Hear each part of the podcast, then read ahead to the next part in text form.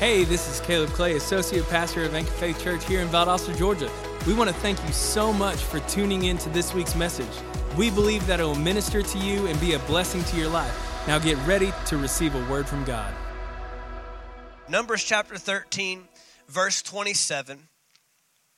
Verse 27. Then they told him and said, We went to the land where you sent us. It truly flows with milk and honey, and this is its fruit. Nevertheless, everyone say, nevertheless, nevertheless, the people who dwell in the land are strong. The cities are fortified and very large. Moreover, we saw the descendants of Anak there. The Amalekites dwell in the land of the south. The Hittites, the Jebusites, and the Amorites dwell in the mountains. And the Canaanites dwell by the sea and along the banks of the Jordan. I want to stop right there and just kind of give you a little bit of context. First off, last week we uh, began talking about pressures, challenges, problems, trials, struggles, whatever word you want to give to it. And it's, um, uh, we said this last week, we opened up with this that if we don't have the correct approach to struggle, we won't operate in the victory that God has for us if we don't uh, if we don't have the correct approach and if we don't have uh, an even better word would be a perspective of problems i want to help shift our perspective of challenges and struggles and even trials. We started with james and james says to what? Count it all joy. Count it all joy when you fall into various trials. We've said before uh, you know, many times it's it's easy to count it all joy when you come out, but we've got to count it all joy when we fall into, when we go into, even the things that um, uh, aren't by our mistakes, even the things aren't, aren't, aren't necessarily brought on because of what we did or didn't do, but because that there is an enemy out there that wants to thwart the plan of God and he sees you as a threat. You know, if you're not enduring some kind of problem, struggle, or adversity in your life, it might be questionable whether you're a threat to the enemy. might be an indicator that maybe we're not doing enough. Amen.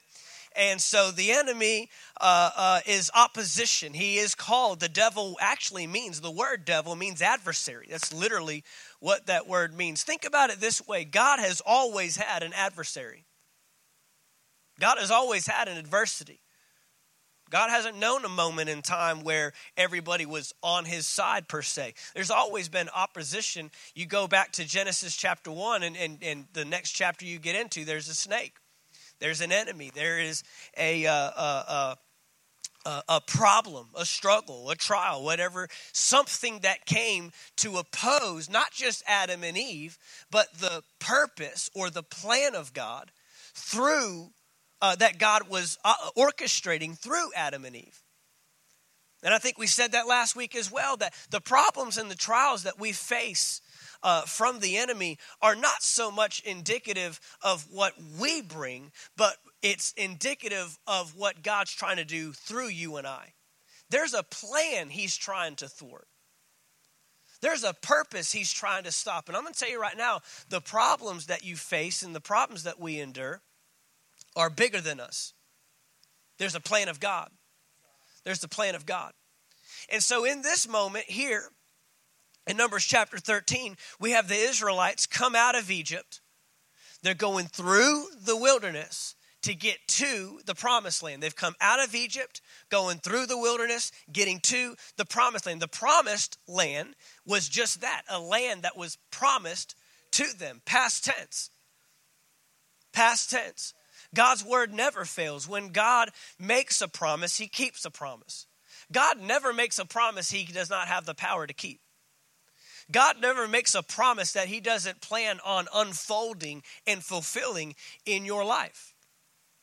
So God gave this land when He promised it.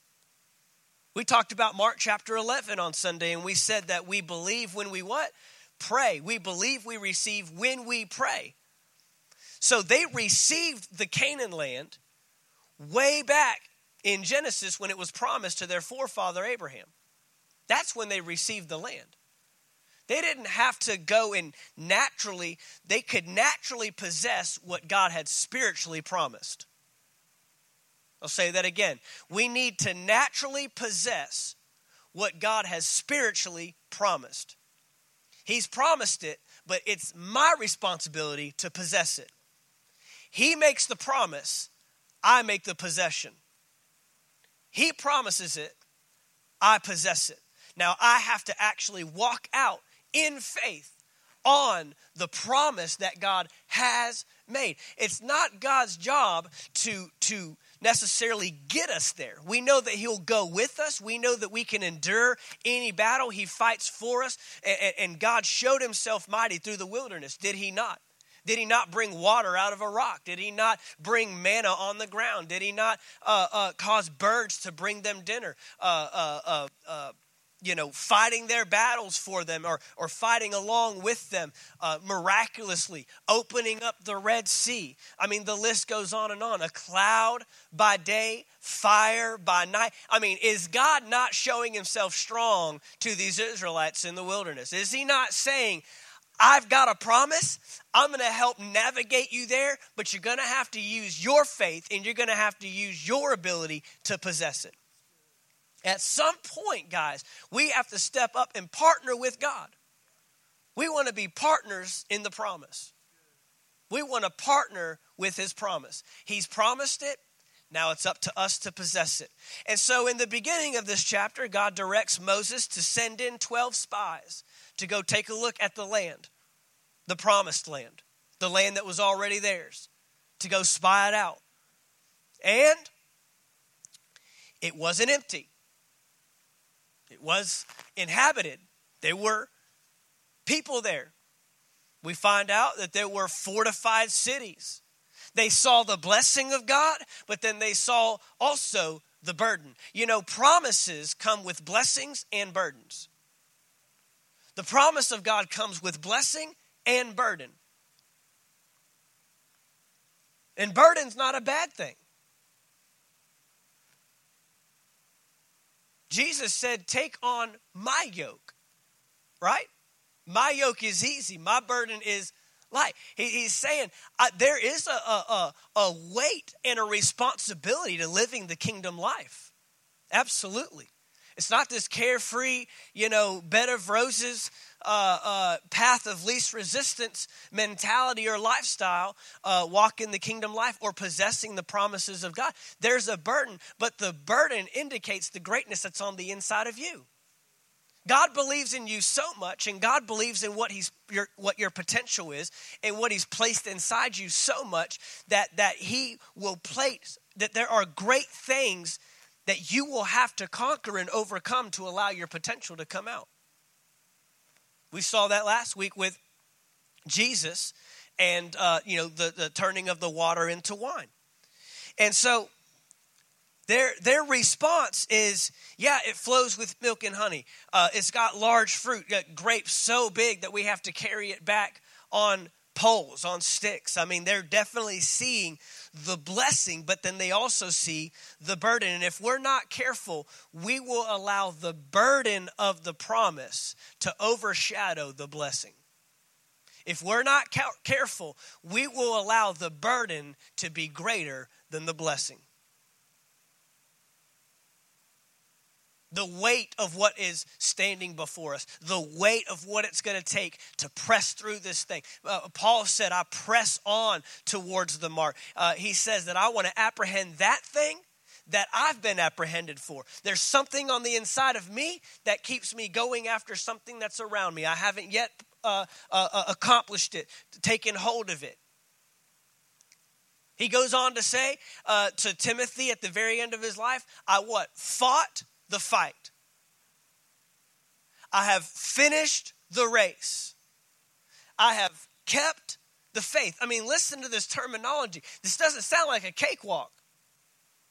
I mean, if we didn't have any rest of history of Paul's life and all that he endured, by that statement alone, we would have a pretty good idea of the context of his life that there were pressures, there were challenges, there were things that he had to overcome, there were things he had to battle through. Fight. You don't say it was a fight of faith if it's easy. You don't say that I finished the race if there was question that you would finish. You don't say that I kept the faith if there wasn't something that was trying to steal your faith.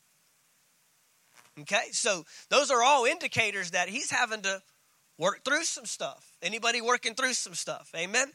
And so these guys are working through now. They come to the promised land. And uh, uh, so they list off all the things they saw the Amalekites, the Hittites, the Jebusites, the Amorites, the Canaanites. Uh, verse 30 Then Caleb quieted the people before Moses. In essence, he said, Shut up. Sometimes you just got to tell worries and anxieties and struggles and, and cares of the world to shut up. Why? Because they're talking to you. I mean, you may not have literal people surrounding you, giving you bad reports all the time. Maybe you do, and maybe you need to tell them to shut up from time to time. But we all have cares. We all have anxieties. We always have, we all have bills. We all have pressures that want to talk louder than the voice of the good report. And I'm going to tell you something. It's not about uh, uh, which one's louder, it's about which one you give attention to. It's about which one are you giving attention to. Because the Holy Spirit, you know what He's always giving you? A good report. He's always speaking to your future, not your past. He's always speaking to your potential, not what you have uh, not yet accomplished. The Holy Spirit will always identify and, and move you forward. That's why the Bible tells us that the Holy Spirit has come not to condemn, but to convict. Because condemnation points to your past, conviction points to your future. When you hear a word that's being ministered and you feel conviction on the inside, the conviction comes because someone has identified there's a future you have yet to obtain. There, there, there's potential that you have yet to see. And that conviction says, oh man, I, it's still there. I got this. The Holy Spirit points you to what is ahead. People want to remind you of your past. And quit, quit waiting for people to see what's in you to step out and do what God's called you to do. God has not placed that on any person. Not your parents, not your teachers, not your spouse, not your children. Uh, there, there's nobody. Look, by nature, we can only see people as they are or as they were. But God is the one that has the ability to see people as who they have yet to become. That's why he could find Abraham, a, fa- a fatherless man, 75 years old, married to a woman that has been barren, hasn't been able to yield any children, and even in her late ages, obviously beyond the days and, and, and, and years of being able to, to do so, and calls him what? A father of many nations. Everybody else would call you by what you have not. God will call you by what you have yet. Amen. Amen. Uh, so get moving on to verse 3 or verse 30 caleb quieted the people before moses and said let us go up at once. He's not wanting to, to waste any time here. You know when you're going after your purpose when you're going after a promise of god when you're pressing through a trial there's no time to wait. There's no time to sit back. If, if we sit back we'll talk ourselves out of it Caleb says, Let us go up at once. Before we go any further down this negative road, before we have any more conversation, let's go now. He's saying, Let us go up at once and what? Take possession. Take possession. Just because it's promised doesn't mean it's in your possession yet. That's up to you. We have to take possession. For we are what? Well able to overcome it. Not just able, but well able. I want you to know today that you are well able to overcome it. You got to overcome it. You've got to overcome it. But the men who had gone up with him said, We are not able to go up against the people. And I'm going to tell you right now anytime you're going after a promise of God, there will always be naysayers. There will always be someone to give a contrary report. And I'm not even going to limit it to someone, it can be something. Please hear this because many times our faith only lasts until the next report. Your faith has to withstand the next report. Your faith has to endure through the next report, regardless of what you see, regardless of what you hear, regardless of what the next situation comes. And so, Caleb, right here, he is going to have to stand now through the next report. They came with the negative report. Caleb brings a positive report. And right back at you, here's another negative report. I mean, wouldn't we expect? Well, man, you know what? This guy knows something. He's right. We are well. What are we doing talking ourselves out of this? What are, what are we What are we doing limiting our ability? God has given us. No, it didn't happen. Didn't side with them. Sometimes your the sometimes your faith will breed negativity. Sometimes your faith will attract challenges. Are you hearing me? That's a bullseye for the enemy. That that that he's he's looking he, he's looking for those that are strong in faith and seeing how he can break that down. How can he how can he whittle you down? How can he keep you from enduring? How can he break your your spirit, break your mind? Because that when you get broken in your mind, we end up broken in our lives. When we when we don't want to take the next step men, mentally, we're not going to take the next step naturally. Amen? So, Caleb gives his report, but the men speak right back. We are not able. Why? Because they are stronger than we. They are stronger than we. And look at verse 32. They gave the children of Israel a bad report of the land, which they had spied out saying, The land which we have gone as spies is a land that devours its inhabitants. And all the people whom we saw in it are men of great stature. There we saw the giants, the descendants of Anak, come from, uh, came from the giants. And watch this. And we were like grasshoppers in our own sight and so we were in their sight. Man, that, that is a loaded, loaded statement. That's a loaded statement. You can never allow your problem to determine your identity.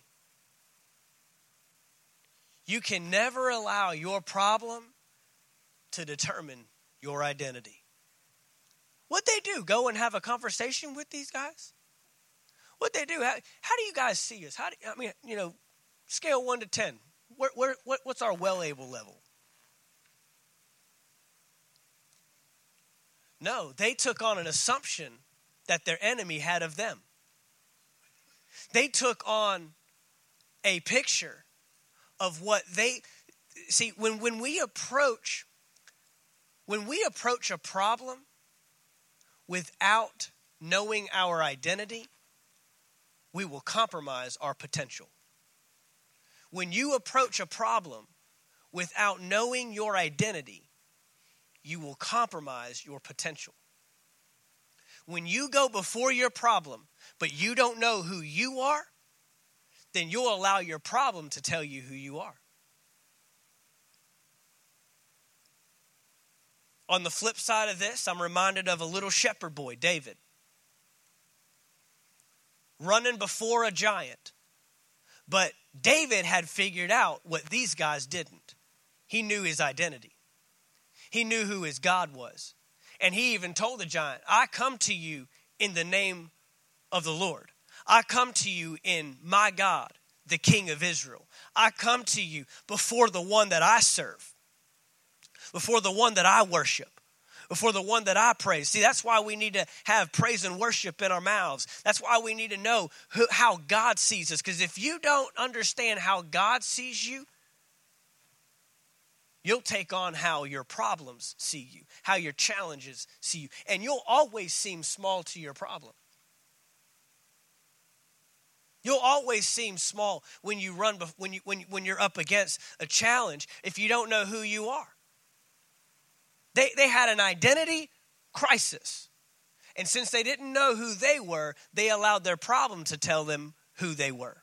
We're just grasshoppers in our own sight because we're grasshoppers in their sight. They allowed how they thought their enemies saw them to become how they saw themselves. You see that? Not only did they think these guys see us as grasshoppers, they took that on and said, we're just grasshoppers. Wow. But here's what I want to show you tonight. If you go with me to Genesis chapter 15. Genesis chapter 15. We cannot allow our problem to form our identity. But I, I want y'all to see this from another perspective. Remember that these Israelites are working to possess what God has already promised. And man, we love the promises of God until it demands our possession. We, we love the promises of God as long as He drops it in our lap. We love the promises of God uh, uh, until we uh, recognize that there uh, uh, is work on our part to go and take possession of the promise that God has declared over our lives. And back in Genesis chapter 15, we see where this all started. This is where it all started. Sometimes you got to go to the beginning to get a full understanding. Amen? And so, Genesis chapter 15, God is speaking with Abram. At the time, his name is Abram. And he is declaring to him the vision of being a father of many nations. He's letting him know you are going to be a generational man, that there are generations coming out of you. There are nations coming out of you, that I see something in you that you don't even see yourself. Uh, this whole promise was birthed out of potential. The whole promise that the Israelites were going to inherit this land was birthed from a man that couldn't even give birth. This is incredible how God is even orchestrating this from the beginning. He's saying, You will be the father of all these nations, but yet you can't have any children. But look what he says in verse 12. Now, when the sun was going down, a deep sleep fell upon Abram, and behold, horror and great darkness fell upon him. And then he said to Abram, this is God speaking. Know certainly that your descendants will be strangers in a land that is not theirs and will serve them, and they will afflict them 400 years. That's their time in Egypt. And also the nation whom they serve, Egypt, I will judge. And afterward they shall come out with great possessions.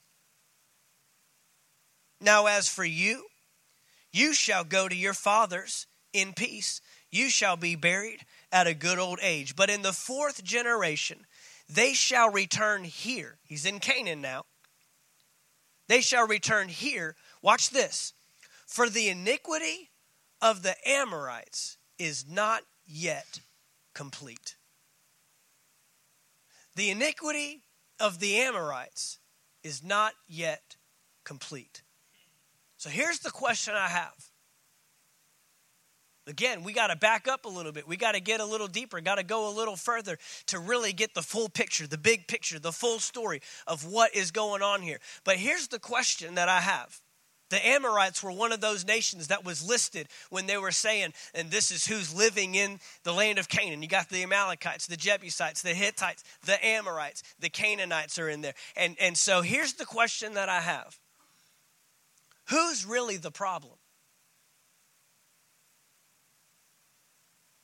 Who is really the problem? If we back up far enough, we actually see a different perspective. The Canaanites And the, the enemies that were living in the land of Canaan were not a problem for the Israelites. The Israelites were a problem for the inhabitants of Canaan. You tracking me? Watch this. Who's really the problem? Who's really on the defensive? I guess I could put it that way. Who's really threatened by who? Because according to this verse, the Israelites were sent to extract that people from Canaan. So the Amorites are not trying to keep the Israelites out of Canaan. Or no, no, no, I'm sorry. The Israelites aren't trying to, to, to remove the, the Canaanites. The Canaanites are trying to keep the Israelites out. Who's on the defensive here? Who's really the problem? I would pose to you today that the inhabitants of Canaan are more fearful of the Israelites than the Israelites should be of the inhabitants of Canaan. And I can prove it to you. Joshua chapter 6. Remember how fortified the city was? Remember how walled up they all said that it was? Remember how the defenses were at top notch? Fortified, keeping them out. Uh, it's a land that inhabits or that devours its inhabitants. Uh, they're strong, they're mighty people. Uh, there's all these different enemies there. See, the thing is, is we well, if we don't know who we are and we don't understand how challenges, uh, if we don't have a proper perspective of challenges, we will be more afraid of the problem than the problem is afraid of us. Look at what Joshua chapter 6 and verse 1 says. Now, this is Jericho that is within the land of Canaan. This is one of the first battles that they have to go fight as an Israelite people. Moses has died off. Just to go ahead and catch you up, Moses has died off. They gave the negative report. The people believed the negative report. Therefore, they wandered around in a wilderness for 40 years going in circles in a land that was not promised them, a land that wasn't supposed to be given them, a land that they were just supposed to press through to get to the promised land, but yet they got stuck wandering around in a wilderness. They had to die off because God could get them out of Egypt, but He couldn't get Egypt out of them. They get stuck there, they die, a new generation is born and, and it uh, rises up. Moses dies off. God picks a new leader. Joshua says, Tag, you're it. Now you're going to take these this generation plus Caleb and Joshua because Caleb and Joshua believed the promise of God. Isn't it sad that they had to pay the price of wandering around in the wilderness for 40 years for somebody else's doubt? I mean, if you're not going to believe for yourself, at least believe for those around you and don't get other people stuck in wandering around in a wilderness. I don't want to carry that burden. But Joshua and Caleb stayed faithful. They're now having to do double time. But they stayed faithful. They got to go in to the promised land. This new generation gets to go into the promised land. Joshua ends up becoming the new leader. And look what it says in verse 6, uh, chapter 6 and verse 1. Now Jericho was securely shut up. What? Look at this. Because of the children of Israel.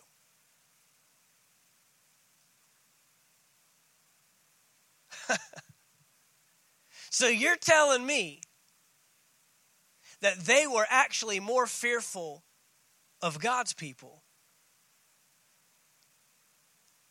All the way back there in Numbers chapter 13, they thought they had these great fortified cities. They thought they had these walls that couldn't be broken down. They, they, they thought that this land was, couldn't be conquered, couldn't be possessed, that they couldn't go in and inhabit what God had uh, promised them, that God must have missed it. He must have meant a different house. He must have meant a different Canaan. We're, we're, there's no way we can do it. We are not stronger than they are. And the only reason why they had even built the defenses that they built was because they were so afraid afraid of. I wonder what problems and challenges and, and, and, and struggles that we're facing that they're more afraid of us than we are of the problem.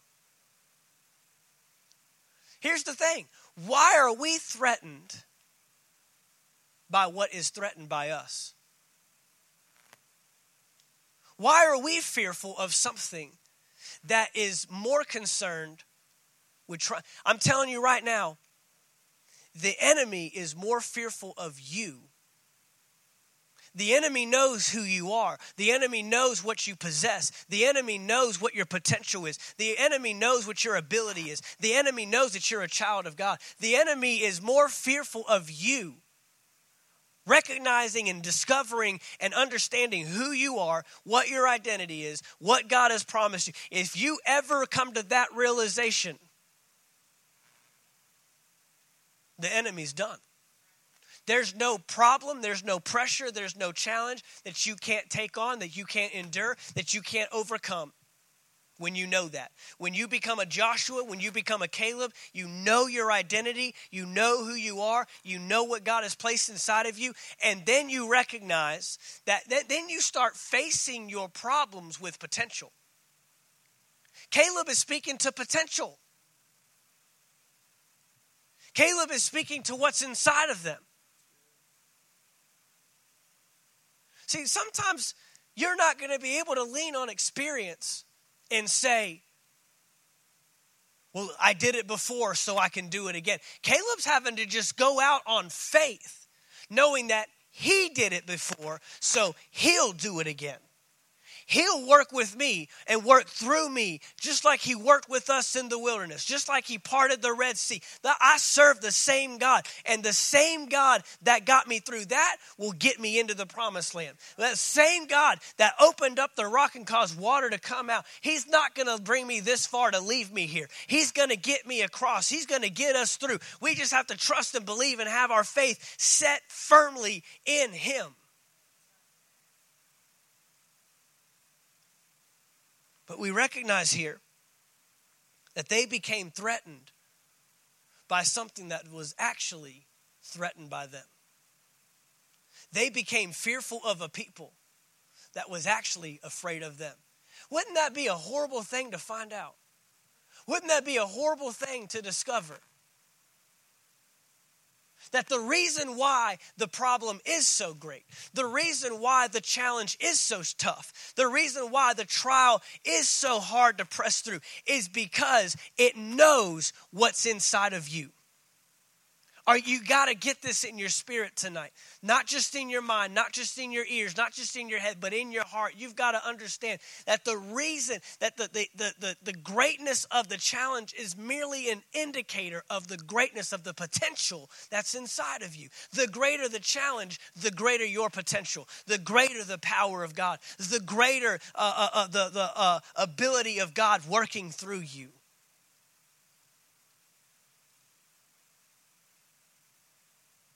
We can't allow trials and struggles and challenges to dictate who we are.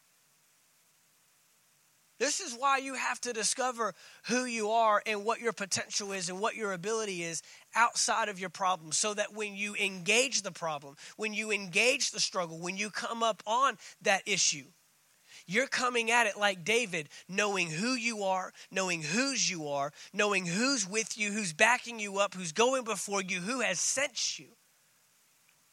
There's a purpose and a plan of God that He's trying to fulfill through you. And so, this challenge, these walls, I mean, even if you go to the beginning of Egypt, or when they ended up in slavery in Egypt in the, in the book of Exodus. I didn't put this verse in there, Andre, but you can pull it up in, in Exodus. I believe we want to look at chapter 1. This nation of Israel, this is God's people.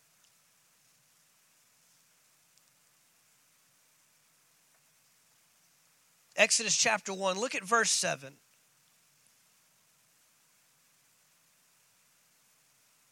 It says, But the children of Israel were fruitful and increased abundantly. They, they, the scholars say, I, I, I've heard numbers anywhere from a million to six million people, Israelites, came out of Egypt when they when Moses delivered them. I mean, you're not, we're talking about a people that would be up in the top 10 largest cities in the United States of America. You're talking about the population of Dallas, Texas, is how many people came out of eat that Moses had to lead out of we're not talking about a, few little families. This isn't, you know, Ten Commandments, Charlton Heston stuff, man. I mean, we're talking about an entire nation of people. They grew exceedingly. But look what else it says. And grew exceedingly mighty, and the land was filled with them. But there arose a new king over Egypt who did not know Joseph. Joseph had favor with the previous Pharaoh, but now another Pharaoh comes in. He doesn't know Joseph, and he's what? Threatened by this people. He said to his people, Look, the people of children, the people of the children of Israel, are more and mightier than we. Come on, this is how your enemy sees you now. Come, let us deal shrewdly with them, lest they multiply. And it happen in the event of war that they also join our enemies and fight against us, and so go up out of the land. Therefore, they set taskmasters over them to afflict them with their what? Burdens.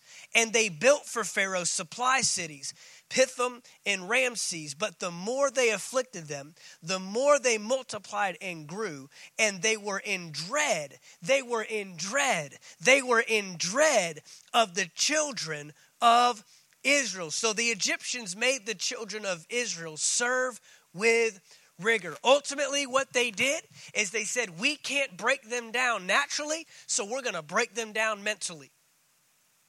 And even though there's a lot of them, they figured out how to use the multiplication of the Israelites to their advantage. They said, We'll break them down in their minds. We're going to tell them what to do. We're going to put them to work doing our stuff, and we're going to use their strength to our advantage. And we're going to break them down to think that they're so small. And it worked so well that even when God was able to free them from Egypt, they still stayed in bondage in their minds.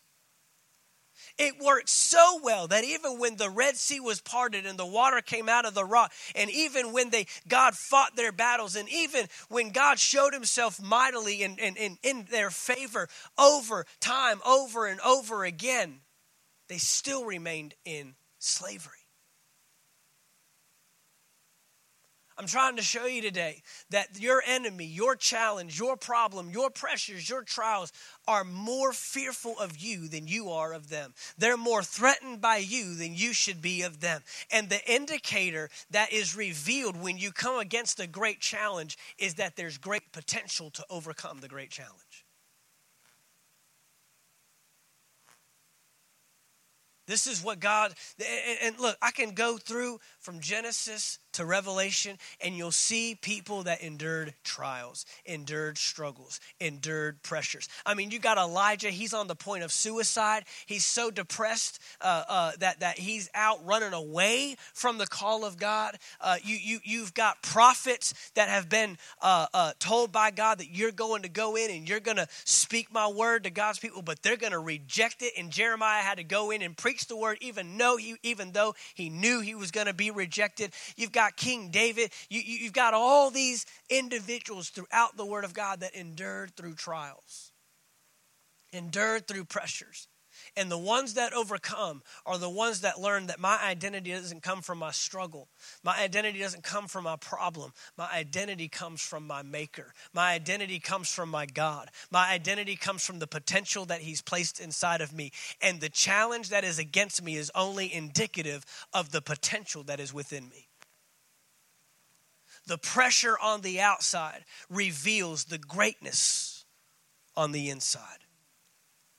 The enemy is in dread of you. The devil wakes up every morning hoping you don't.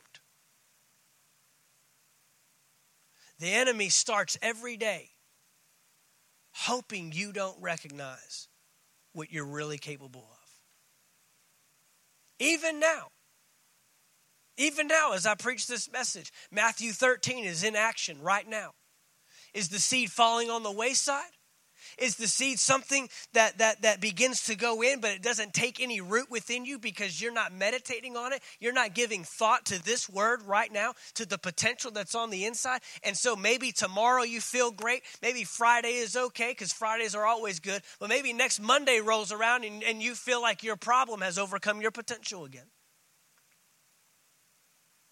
Or maybe the seed goes in and you receive it with joy. You're excited. You even begin to see a little bit of, of, of crop show up, but then thorns come and choke it out. Cares of the world and, and, and, the, and the things of the world become more important than this word right now. Or maybe you start having a, a, a season where everything's going well. Everything's okay. I don't need to be in the word as much. I don't need to focus. I mean, I only focus on the word when I'm really struggling, when I really need God. But as long as I'm doing okay, you know, I, I, have got it, God. You're good. I'll call you in when I need you.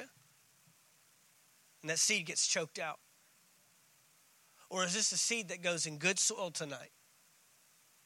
Is this a seed that goes in good soil and bears fruit 30, 60, and 100 fold? That you recognize from this day forward, I will never fear another challenge. I will never become anxious in another trial. I will never uh, uh, be, be, become careless with the potential that's within me by becoming uh, uh so. Uh, uh, you know, having so much care about the trials that are around me, but I'm going to cast my cares on the Lord because He cares for me.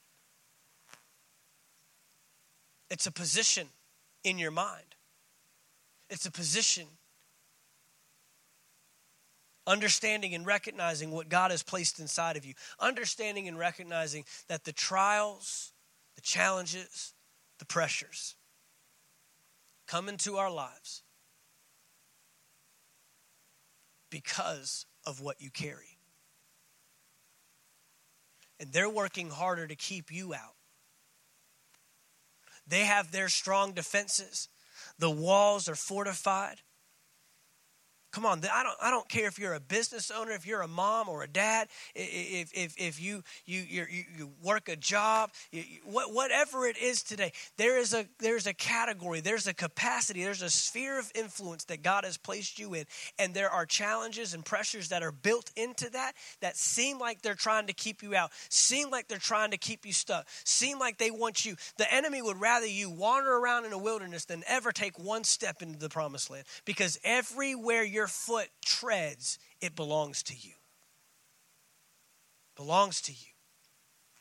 Do not let the enemy rob you of your potential. Do not let the enemy keep you out of the promise that God has already given to you. Let's take possession. Amen. Thank you guys so much for checking out this week's message. If there is any message that you have missed or you just want to hear again, they are all available for free on iTunes. Just search Anchor Faith Church Valdosta and be sure to subscribe. That way, you'll be notified once the new messages are available. Also, if you'd like to learn more about our church and what we have available for you and your family, or if you'd like to donate financially to the ministry, be sure to visit our website at anchorfaithvaldosta.com. Thanks again for listening, and we'll see you next week.